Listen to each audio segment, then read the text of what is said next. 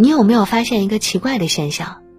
生活中，我们往往会对外人笑脸相迎、和颜悦色，面对亲近的人说话反而肆无忌惮、口无遮拦。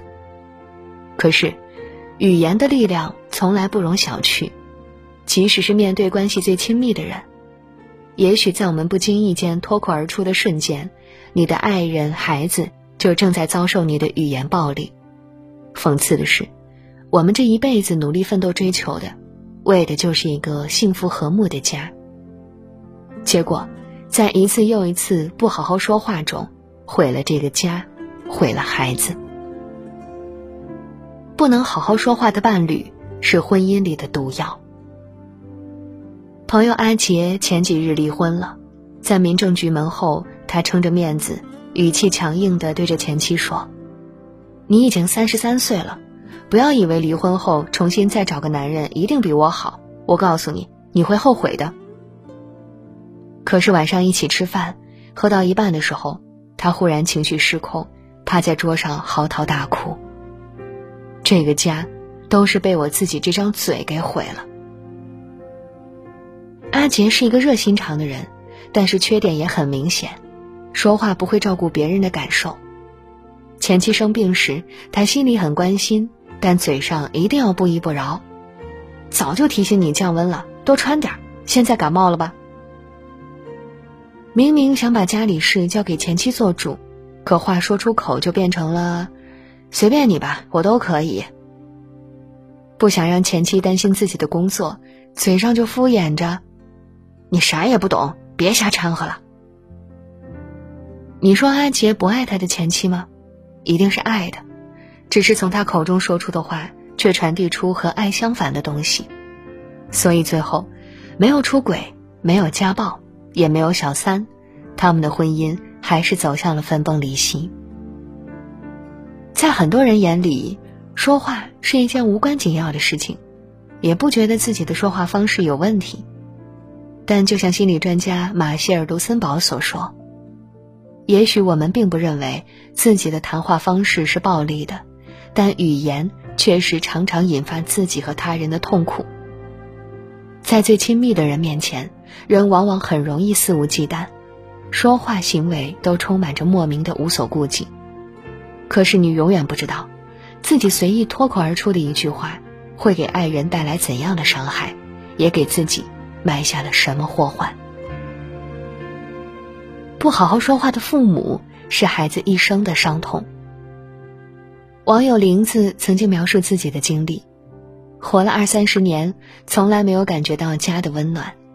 从我有记忆开始，就经常听到他们彼此用反问的方式来回答对方。我怎么知道？不然呢？你说呢？后来，这种粗暴的语言习惯就像恶性循环，又传递到我身上。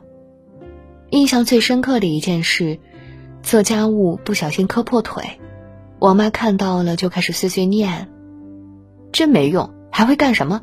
你以后嫁人了不会做饭，被你婆婆赶出来，我们是不会帮你的。”最后还要再带上一句嘲讽：“早知道就不生你了。”摔的时候我没哭也没喊疼，可是听到那句话的时候，身体瞬间被伤得遍体鳞伤。所以后来我顶着全家人的反对考到南方，为的就是可以少回几次家。我们总是习惯性为不好好说话的父母辩解，说他们是刀子嘴豆腐心，说他们其实是为你好。可是实际上，刀子嘴也是很伤人的。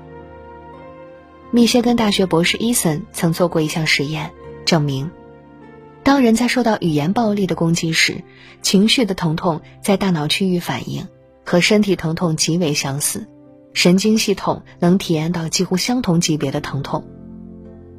那些随口说出的话，也许不会在孩子身上留下伤疤，却把孩子内心捅得支离破碎，成为他们永远也抹不去的记忆。每回忆一次。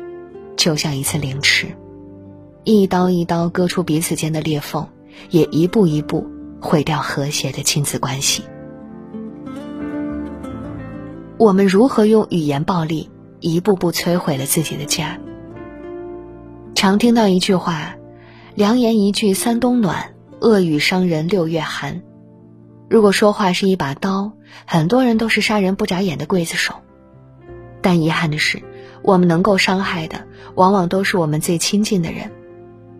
网上曾经有人总结了一份中国式家庭不好好说话的八种常用句型：第一，指示型，你应该；第二，指责型，你还会干什么？第三，贴标签型，你怎么老是这样？第四，不耐烦冷漠型，我怎么知道？随便都行。第五，反问型，你不会自己看吗？不然呢？第六，泼冷水型，我就知道会这样。第七，伤及亲属型，你跟你妈、你爸一样。第八，攻击型，你心里没点数吗？很多网友看完直呼太扎心了。是的，这些对话场景都太熟悉了，就像一日三餐融于我们的日常。曾经，我们因为同样的语言虐待。变得自卑，不敢沟通，拼了命想逃离。可是不知何时起，我们也变成了自己最讨厌的那种人，开始对家人大喊大叫，只想指责，不想理解，只会命令，懒于沟通，学不会道谢，也不懂得道歉，把和气留给陌生人，把粗暴给身边亲近的人。可是再深的感情，也经不起一次次的恶语相加。最后只会让这个家开始有隔阂、争吵，甚至是厌恶，直到最后彻底分解。好好说话才是一个家最好的风水。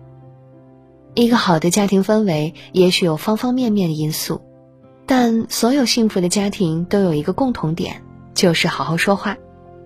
只是很多人不知道该如何表达自己的情感，所以伤害亲人的时候也把自己弄得遍体鳞伤。